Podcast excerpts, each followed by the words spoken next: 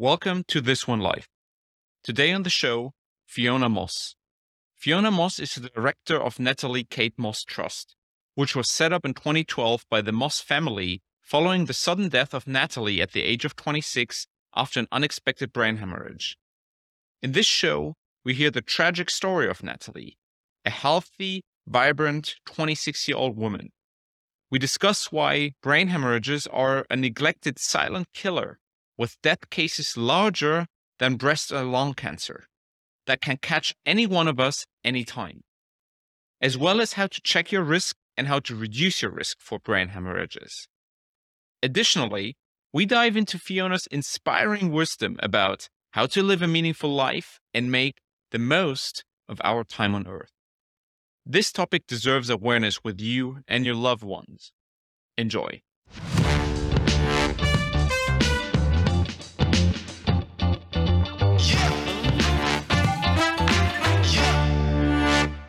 Fiona, help us understand your sister Natalie's story. What type of person was she? Which dreams did she have? And where was she in life when the tragedy happened?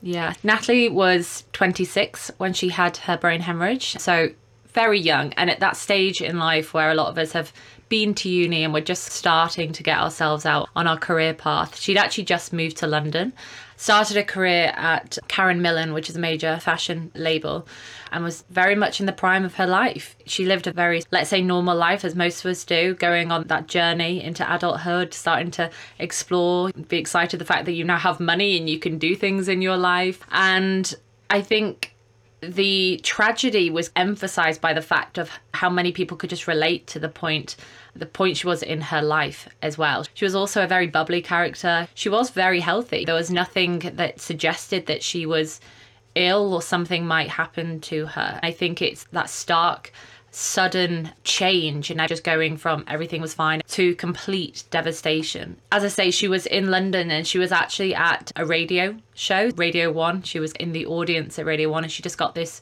terrible headache. And she was rushed to hospital. And my mum and I have said this many times before, she was actually in the very best place that she could have been. There was no what ifs. She was right round the corner from one of the best neuro hospitals in the country.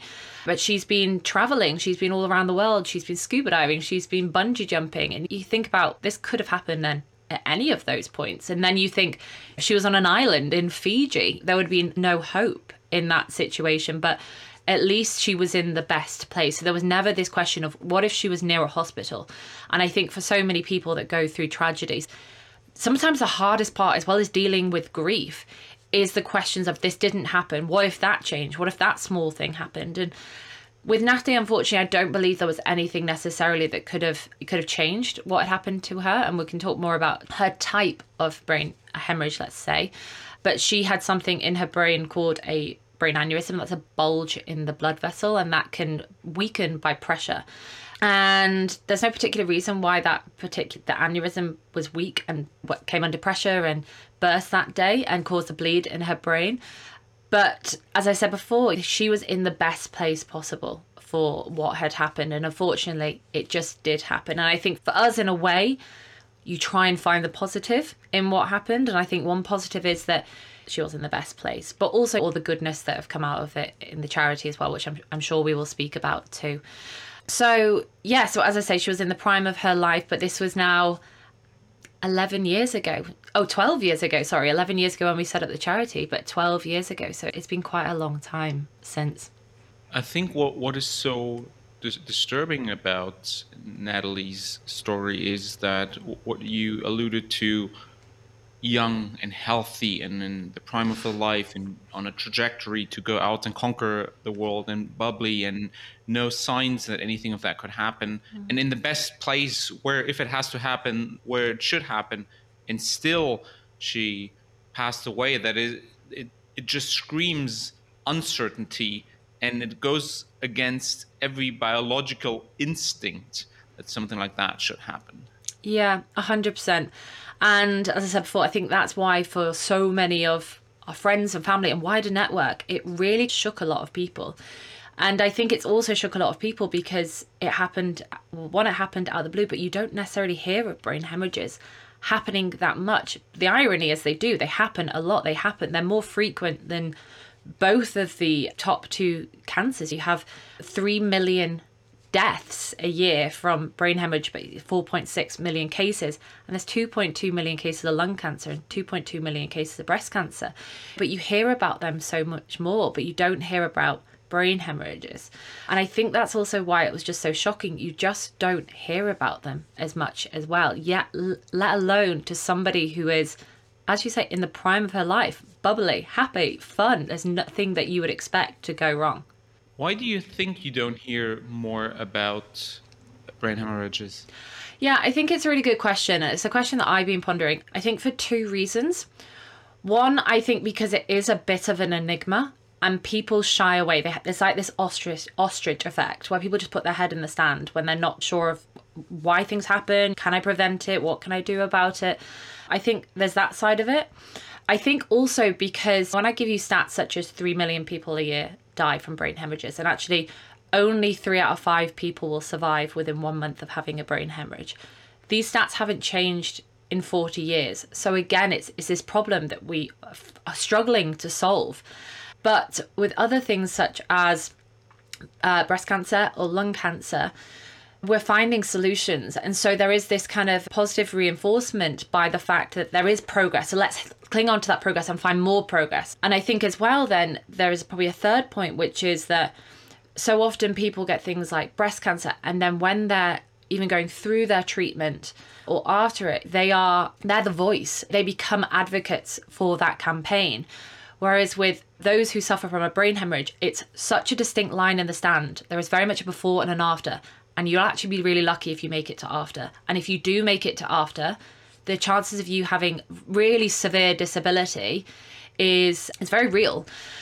And I think because of that, you almost then don't have the people who have the capacity to actually be able to campaign and to be able to be a voice. There are people out there, but because you don't have that strength in numbers, that's probably not as loud as some of these other conditions as well.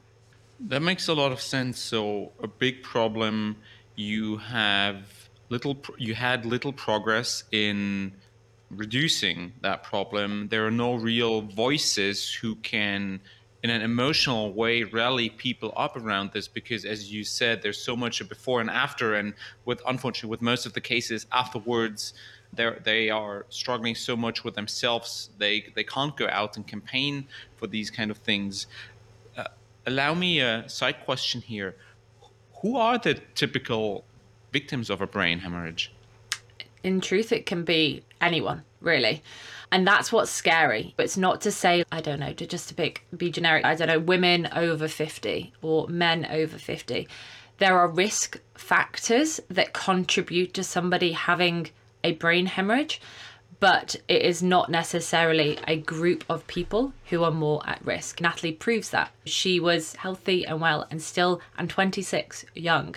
She still had a brain hemorrhage as well. And this is why for our mission as a charity, it's so incredibly important that we get this message out to more people and all ages and all demographics as well, and really help them to understand the reality of brain hemorrhages, but also the fact that there are ways that we can prevent them as well. We talk about it just happening to Natalie out of the blue. Could we prevent it or could we not? We're not really sure. We don't think necessarily we could. But we know that a huge amount of brain hemorrhages are preventable through one simple uh, measure, and that is your blood pressure as well, which I'm, I'm sure we'll talk about in a moment. But I think this is where it's really real for people to be aware of the risk that it can present to them at any age.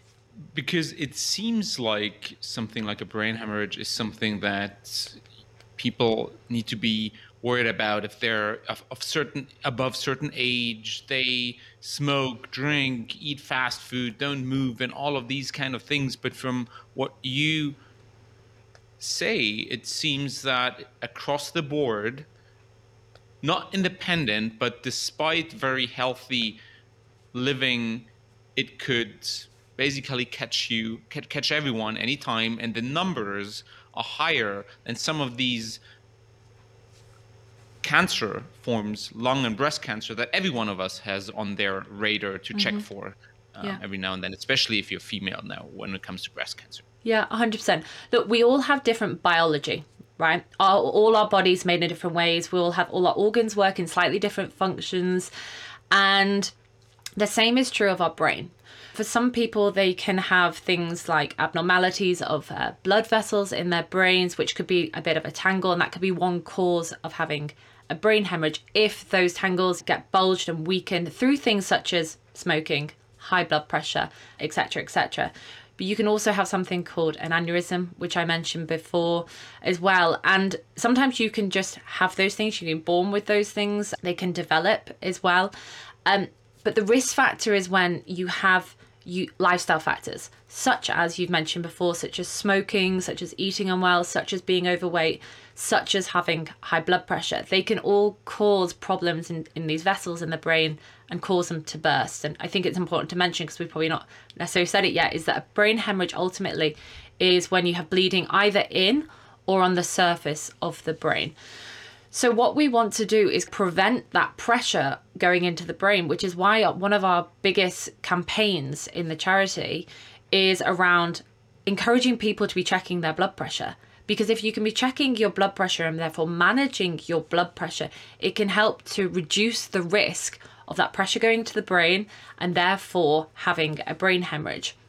Now, like you said, we think about these things being a problem for people that are older, people that are overweight, people that are smoking, et cetera, et cetera. But the truth is, we know that anybody that can have high blood pressure, and you can still have high blood pressure even if you're young, even if you are self you self-diagnose yourself as being fit, being well, that you don't smoke, you can still have high blood pressure.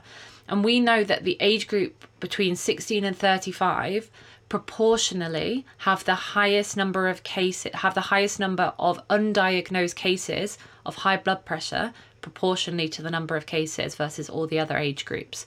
So this just shows that if we can be managing our blood pressure better at all ages, we can therefore reduce the risk of having a brain hemorrhage. It doesn't mean that it will just, you know, necessarily wipe out all potential of it ever happening, just as you might be really healthy, really fit and, and get a cancer. Sometimes things do just happen, but what we're aiming to do is reduce the risk. And what we call it as a charity is preventing the preventable.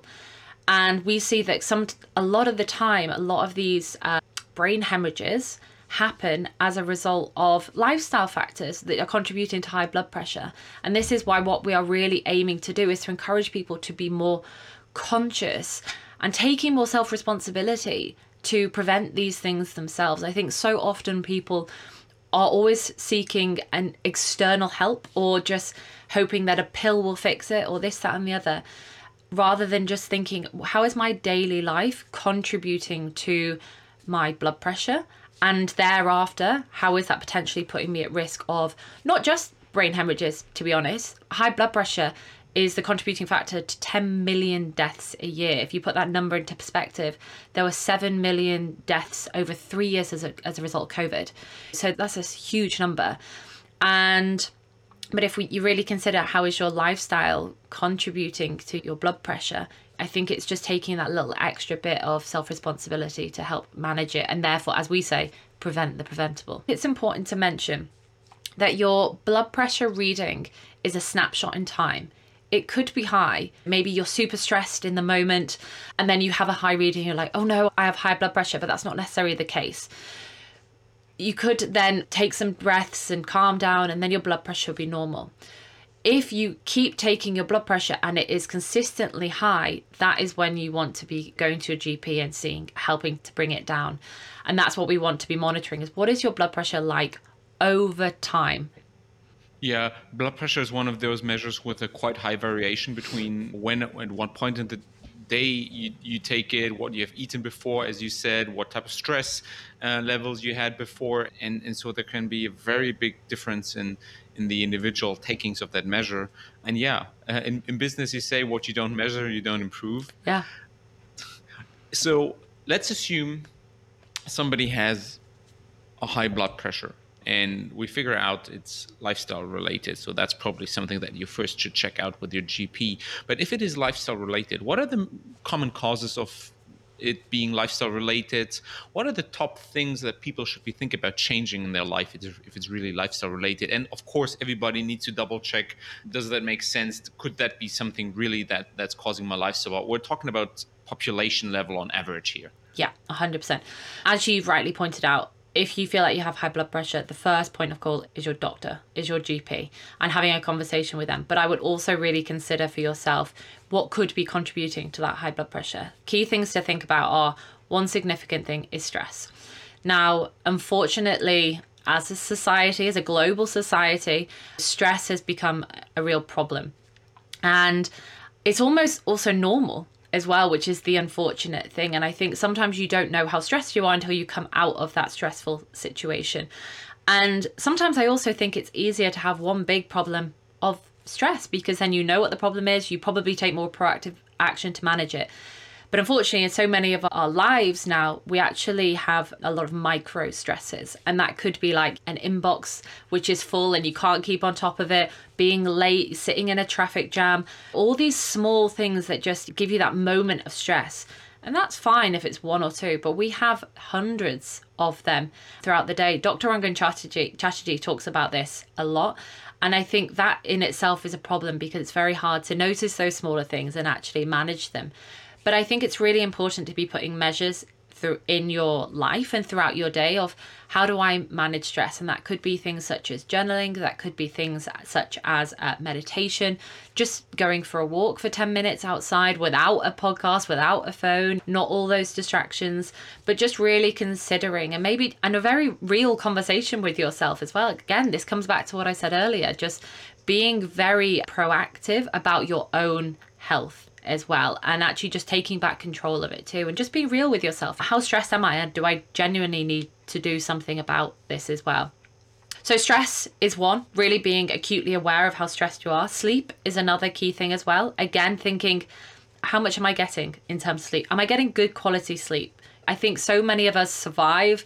You, I definitely used to be like this, where I'd go to bed late and then force myself to be waking up in the morning to go to the gym when I knew I didn't have enough sleep. But I think maybe as I've got older and wiser, I've realised that ultimately sleep is our bedrock to everything else. The bedrock to how stressed we are and how much we can, we can manage stress the next day. That our bedrock to how well we exercise or whether we exercise, what we eat for the rest of um, the following day. It's really important. Plus, sleep in itself is the time when our body really resets. It manages hormones, et cetera. I think just being really, again, proactive about, am I getting enough good quality sleep as well? Being overweight is a huge thing. Carrying too much weight on your body can have a key is a key contributor to blood pressure. Uh, also, um, having uh, foods, not having a nutritious diet, a, a balanced diet as well. Eating too much salt, and it's interesting because we had this conversation uh, the other day um, where we talk about on our website of having too much salt, and I think that's largely a problem for a lot of our society in the U K. So we talk about trying to consider having less salt, but obviously there is a huge role for salt to play in our chemical makeup and our biology in our body as well. So it's just really considering, am I getting the right levels of salt in my diet as well too.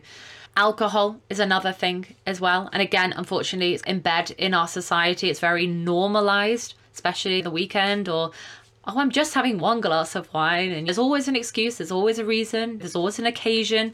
But again, it just comes back to being realistic with yourself. How much am I drinking? And should I, should I consider, even if you, even if we all consider just drinking ten percent less, there's a huge impact on your body. These percentages either way can have a huge impact. And finally, and probably most importantly, is smoking. And I think we're in twenty twenty-three, I think so many of us are now very acutely aware of the damages that smoking can have on our body. But when we're thinking about blood pressure, it's one of the, the key contributing factors as well. When we talk about lifestyle, there are some of the key contributors as well. Actually, on our website, uh, we have a prevention page, and we've got lots of information around thinking about these six areas, but then going into more depth on how to manage stress or how to sleep better or alcohol consumption. All of these like different areas, we go into a bit more depth as well. So if you do want any more information, that's on our website too. Very many of these things, you, you could in general put a headline under those and say, if you live a decently healthy life, mm-hmm. most of these risk factors are covered. The challenge for most of the people is that in order to change something in their life, very seldomly or very few people have the capacity to do that because of rational reasons. It, most of the people have the information. Most of the people know what kind of behavior is good for them, what kind of behavior is not good for them, but still changing them is the big struggle.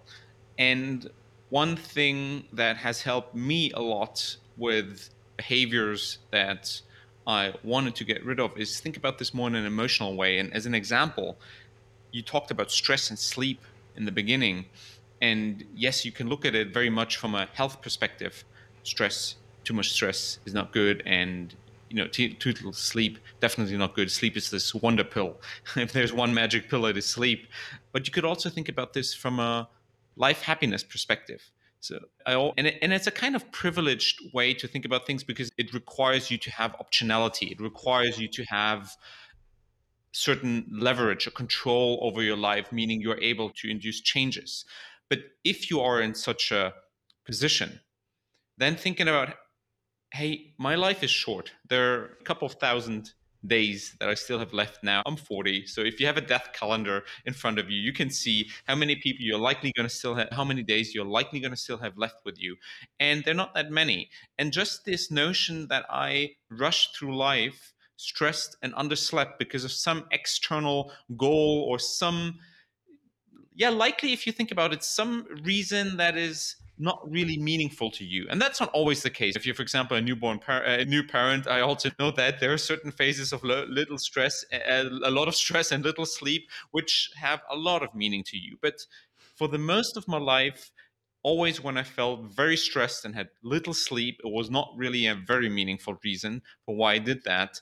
But for some societal reason, I just still followed through on that, keeping up with the Joneses, the next promotion, the next whatever you want to have. I want to make sure that my freaking car in the garage is as big as the one um, f- from the neighbor. And just trying to think about how much more happy and at peace I am with a bit less stress and a bit more sleep. And yeah, maybe a little bit less income, maybe all of these kind of things.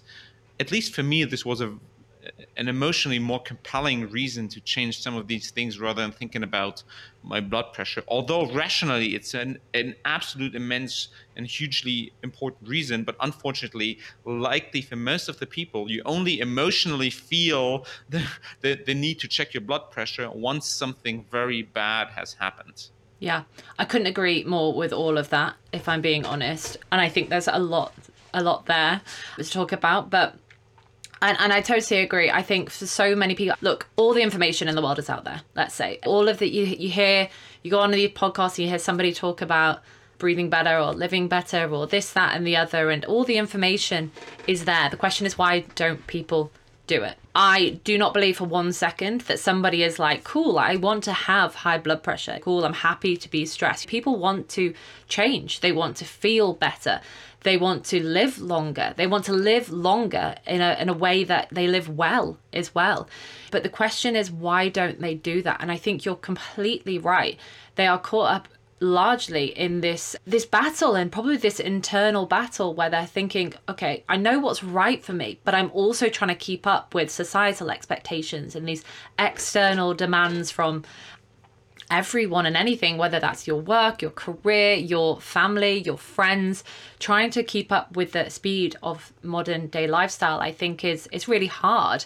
And I think sometimes it's a case of which one wins. And because of the immediate, let's say, response or immediate benefit of, I know that if I can get this work done, I'll feel, I'll have that immediate rush of I've achieved something. Whereas actually you don't get the benefit, you don't get that that kick from, oh, I just, my blood pressure's okay. Or you, you don't see that in the same way. And I think sometimes that immediate gratification doesn't come through with the health, your health. And when you're investing in your health, you won't see the returns for potentially five, ten, twenty, thirty years sometimes. But ultimately, that's what investing is. Sometimes you don't see the results straight away.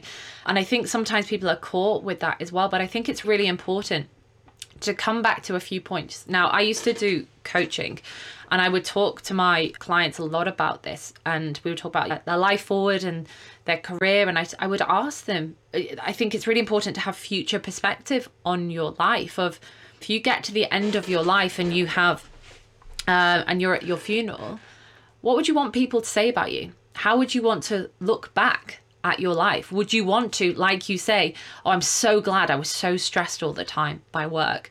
Or would I want to live a life where I felt healthy? I was happy. I did something with purpose. I felt calm. All of these positive emotions.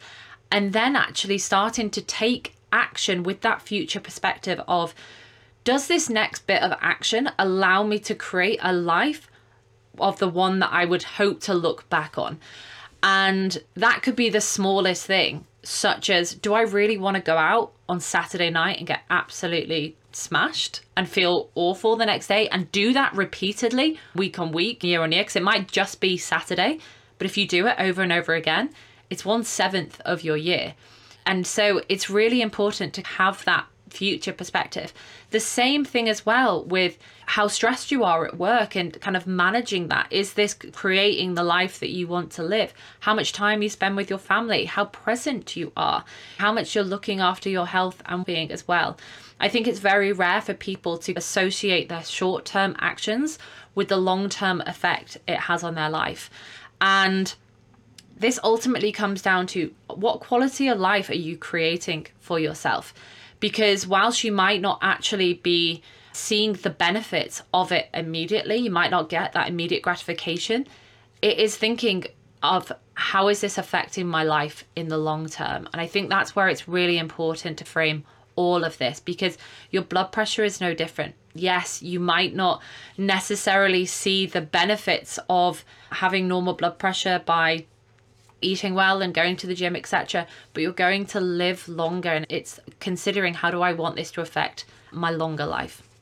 Unfortunately, long-term happiness, everything that you do for long-term happiness or long-term progress does not feel good in the moment. Very often it feels bad in the moment, because the feeling good thing would be to sit on the couch and mm-hmm. binge watch T V. It would be to eat that fast food or that sweet dessert. It would be to just browse on your phone and watch social media. Everything that's there for long-term happiness, the healthy choice in the restaurant, the working out, the, no, I'm not scrolling on social media, I'm keeping focused on my work. All of that feels bad in the moment. And th- there's a, there, there's an evolutionary reason why humans developed to seek this immediate pleasure in the moment, because that helped us survive as a species. It doesn't make you, it helped us reproduce. It helps us reproduce. It doesn't help, it, it doesn't help your individual happiness, definitely not your long-term happiness, but it helped you survive. And also what you said, I, I would love to have that stat. I, I don't know what it is, but I, I think the percentage of time that most of the people don't live in the present, but while they do something, think about mm-hmm. what could happen in the future, or what happened in the past, or something else that they should rather do.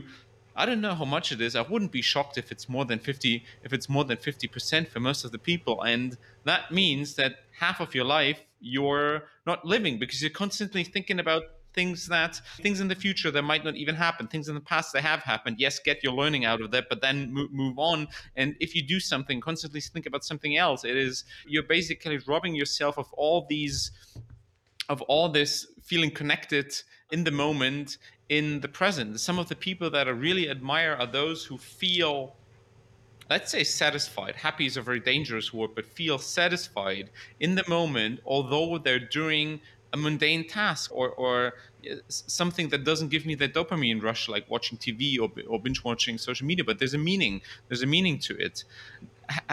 After what has happened to you or, or your sister, which must have had a very severe impact on your family in general, how, I hope you did, so I'm going to ask it that way, how did you manage to get back towards a purpose and satisfaction, maybe happiness in life? Yeah, I think firstly, I think the point that you were saying around how many people are actually present, I would say it's an awful lot less than fifty percent.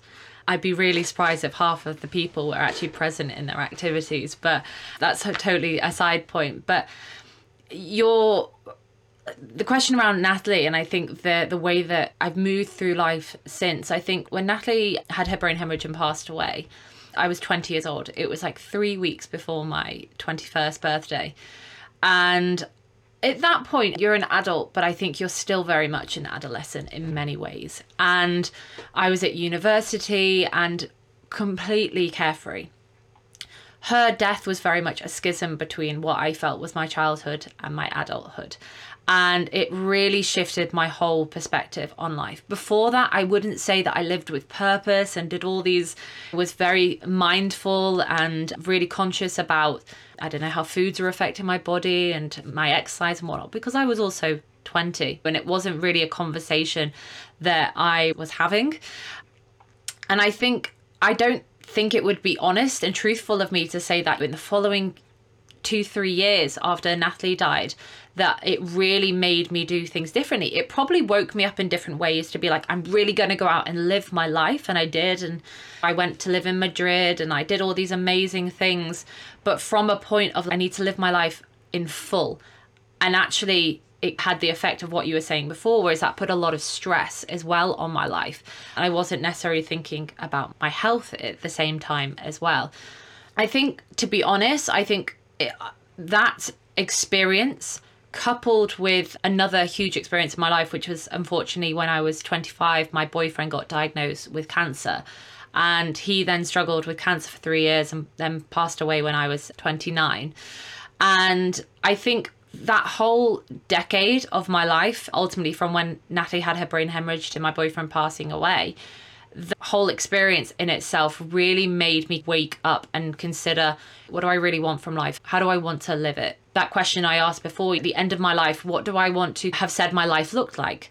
What do I want to not regret? I don't want to live a life of regret. I would probably say one of my biggest fears is, is fear of regret. And I think the biggest, the biggest things that I've realized through all of these experiences is, look, that things happen in life that you can't prevent. Things happen, such as Natalie having a brain hemorrhage, which you couldn't prevent. My boyfriend getting cancer, we couldn't have prevented that. He was, again, very fit, young, nothing wrong with him. And I think there's a lot that does happen that we could prevent. The majority of things that happen could prevent. When somebody lives in a way that is very unhealthy and then has a problem with their blood pressure, then that causes more problems in their life, or uh, many different things that we could prevent. We could prevent things like being in a career that we hate. We don't have to be having, we had a conversation before we came on the podcast about Monday and the fact that I used to hate Mondays in my old job and now I really love them because I love my work. If you're hating your work five out of seven days of the week, that's a huge proportion of your life that you're really not enjoying. And if you're living for the weekend and then h- half of the weekend you're just resting from the week, is that really living? I would put a question mark over. And so this is where I think the conversation around actually just taking more uh, responsibility for your own life, because it is short and it is very fragile. And unfortunately, unfortunately, I'm very acutely aware of that. You don't really know when that kind of end date, let's say, is. And some, you might wake up one day and then suddenly something really disastrous happens. And that sounds really heavy, but it's also very real. And I think as a Western society, we struggle to have this conversation around the fragile nature of life and the fact that it isn't permanent.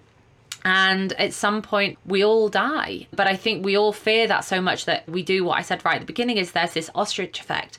We put our head in the sands and just hope that just carry on, rather than taking responsibility and being really acutely aware of, no, actually, how do I want to live my life? And that does, that's a big question. And it doesn't have to be, how do I want to live my life? But it could be, how do I want to feel today? And as I said before, with my coaching clients, I used to ask them that quite a lot. How do you want to feel today? That could be healthy. That could be happy, that could be calm. But if you repetitively do that and consider how do you want to feel each day and take the action to try and feel that way, what you'll see is that over time then that consistent action and that consistent small question just adds up, and you start to create this life that actually makes you feel the way that you want to feel, because that's what it comes down to. It comes down to how do you want to feel within your own life. Thank you for sharing so in, in such an authentic and vulnerable way this tragic happenings. I wasn't aware of that with your boyfriend. And I find it very inspiring how you take that and y- use it to live life more presently, to be aware of how short life is, but take something positive out of it. And now also with your work at the Natalie Kate Moss Trust, help other people with that. And I'd love to hear one or two more sentences around what your mission at the trust is. You as a director, how, how are you steering this? How can other people help you? And if you have a word or two about, do you, do, have you thought about how we could try to help more people systematically get into such a mindset? Because Um, my daughter's still reasonably young, so she's two and a half, but I do worry about, or think about how to h- help her get, and I don't know what exactly it is, but the quote unquote perspective on life, because once you go, you, you are being, most of the society does not have the perspective that you just sh- shared. And all or most of the institutions that my my daughter will run, run through will put her rather into that mindset of current society. She goes into school, she's supposed to do this and that, she's supposed to fit she's supposed to fit into. Then when she's eighteen or twenty, whatever it is, she's supposed to choose a job, her one job. That job is supposed to be what she is. So along just along the notion that you are your job is is is a very dangerous one. And then she will hit, yeah, all, all the other parts of society and the people working in her company, all that stuff, who most of them will go through that. And it is very difficult. And it takes a lot of, yeah, I don't know, start, either you are really a very different person from, from your brain or upbringing, or it takes a lot of something happen, starting emotion, starting energy in order to get you into something. Yeah, like I do agree that I think, unfortunately, sometimes it does take something or some things quite traumatic or dramatic to happen that kind of does really wake you up to some of these things, which I believe is one of the biggest. It's a real sadness, really, that actually you need something bad to happen to wake you up to what life is really about, which is why I try and share quite a lot on things like social media, and particularly when I was coaching, to share that message and share my learnings, so that people can learn from them rather than necessarily having to go through something so tragic in order to acquire those learnings as well. I think on that point, and I'll talk about the mission of the trust latterly, but I think there's a few things that come to mind when you're talking about, like, how do you cultivate that mindset and support? And I agree, I think the next generation coming through, and I think I actually almost feel sorry for them, because they will be hounded by more expectations than we were because of things like social media and the internet and A I as well. And I think all of these things have their good things, but they also have their bad things, which can, and we've seen, can be damaging to things like mental health. So I think that one part of that is managing triggers, and there's going to be a huge amount of learning for generations really to come around how do you manage triggers, particularly from something which is always on, that is social media and the internet. I think there's something that I think is really important in life for all of us is actually is actually chosen suffering versus unchosen suffering. Now, I truly believe that I have been able to manage a lot of unchosen suffering that I've had in my life, whether that's with Natalie or Andrew, because I've also chosen chosen suffering, which is ultimately putting yourself in difficult situations which tests your resilience or tests your courage. Now, I've, I would say I'm a reasonably fit person, but I'd like to do things that kind of push myself a little bit more. And I think it works both ways. That I think if you know that you've overcome some of the most, the hardest things in your life, that is unchosen suffering, you then it gives you the the mindset to go, if I did that, I can do this, I can do this chosen suffering. But actually they work both ways. So I think that's a really important skill. If you can put yourself in situations voluntarily that are uncomfortable and are difficult, books out there about the comfort crisis, and we're all we're all too inclined to be more comfortable than uncomfortable. But if you can put yourselves in a position of um, suffering, chosen suffering, I think that can really help you um, when you come to these problems in life as well. But I think a big thing as well is you talked about your daughter when she grows up and then she becomes defined by her work and whatnot.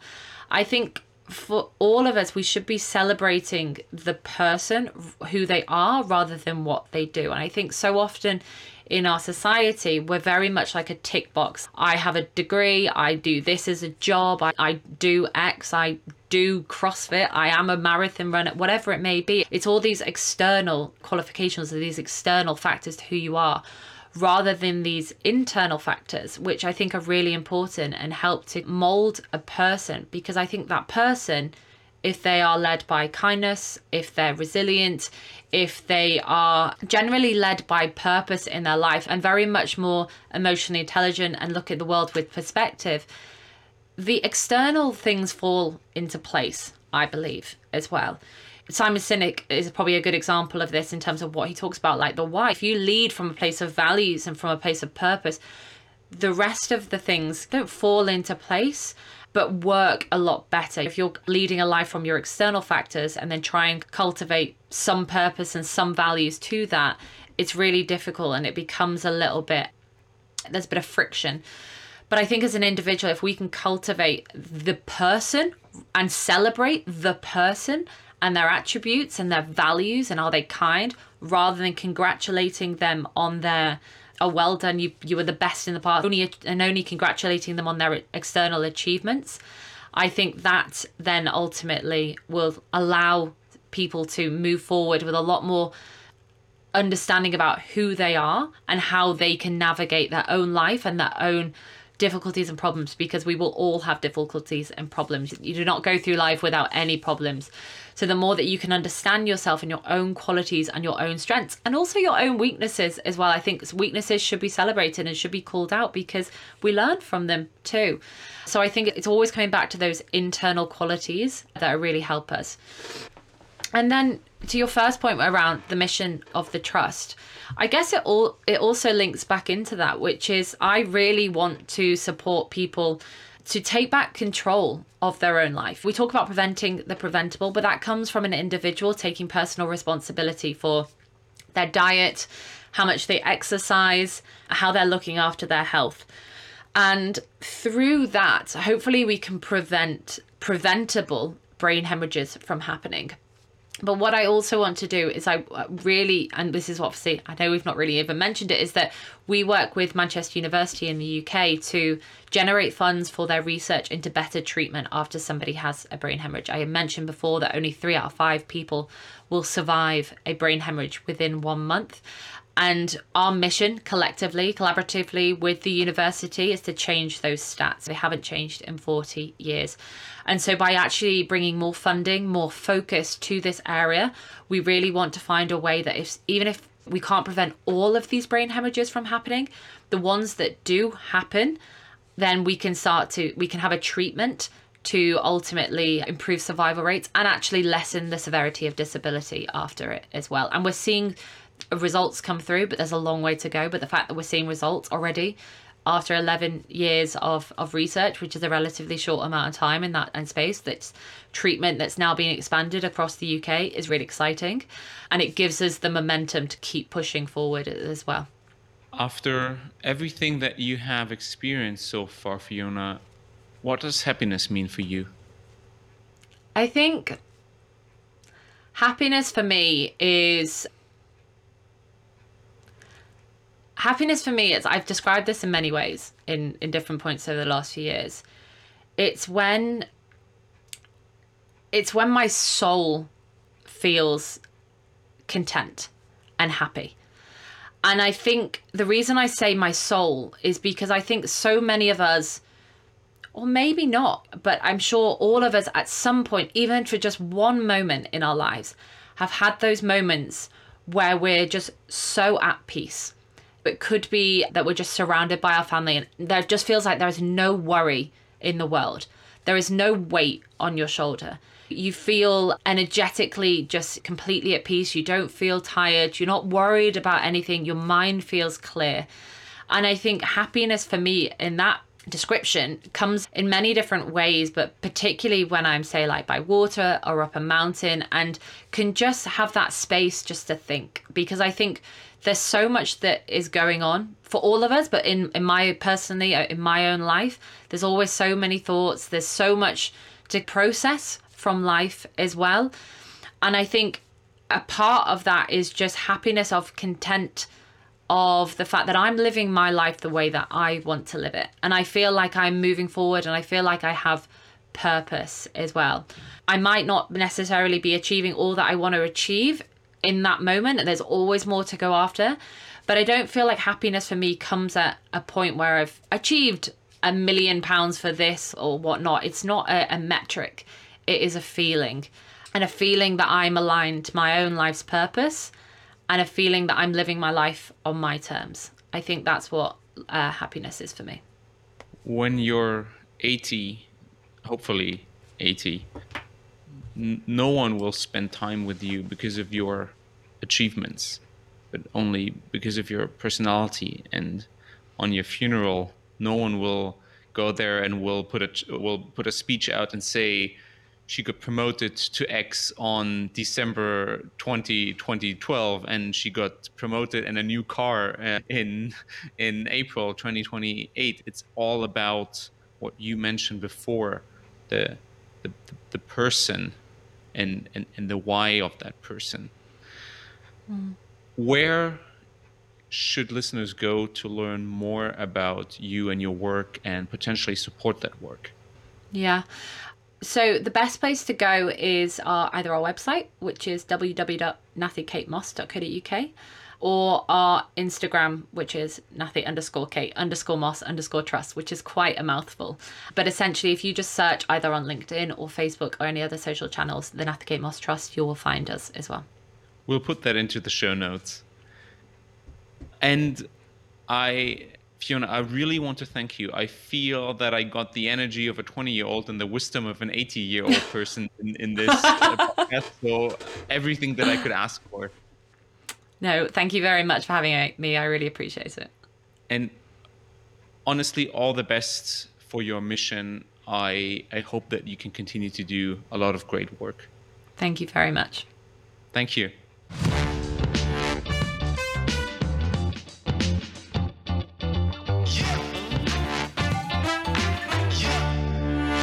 Thank you for listening to the show. I would love to get your comments, suggestions, and feedback. Also, if there's a special topic you would like me to address, or someone specific you'd love to see on the show. If you want to support me, please hit the subscribe button and leave me a rating. I hope you will listen in again on the next show. Until then, all the best.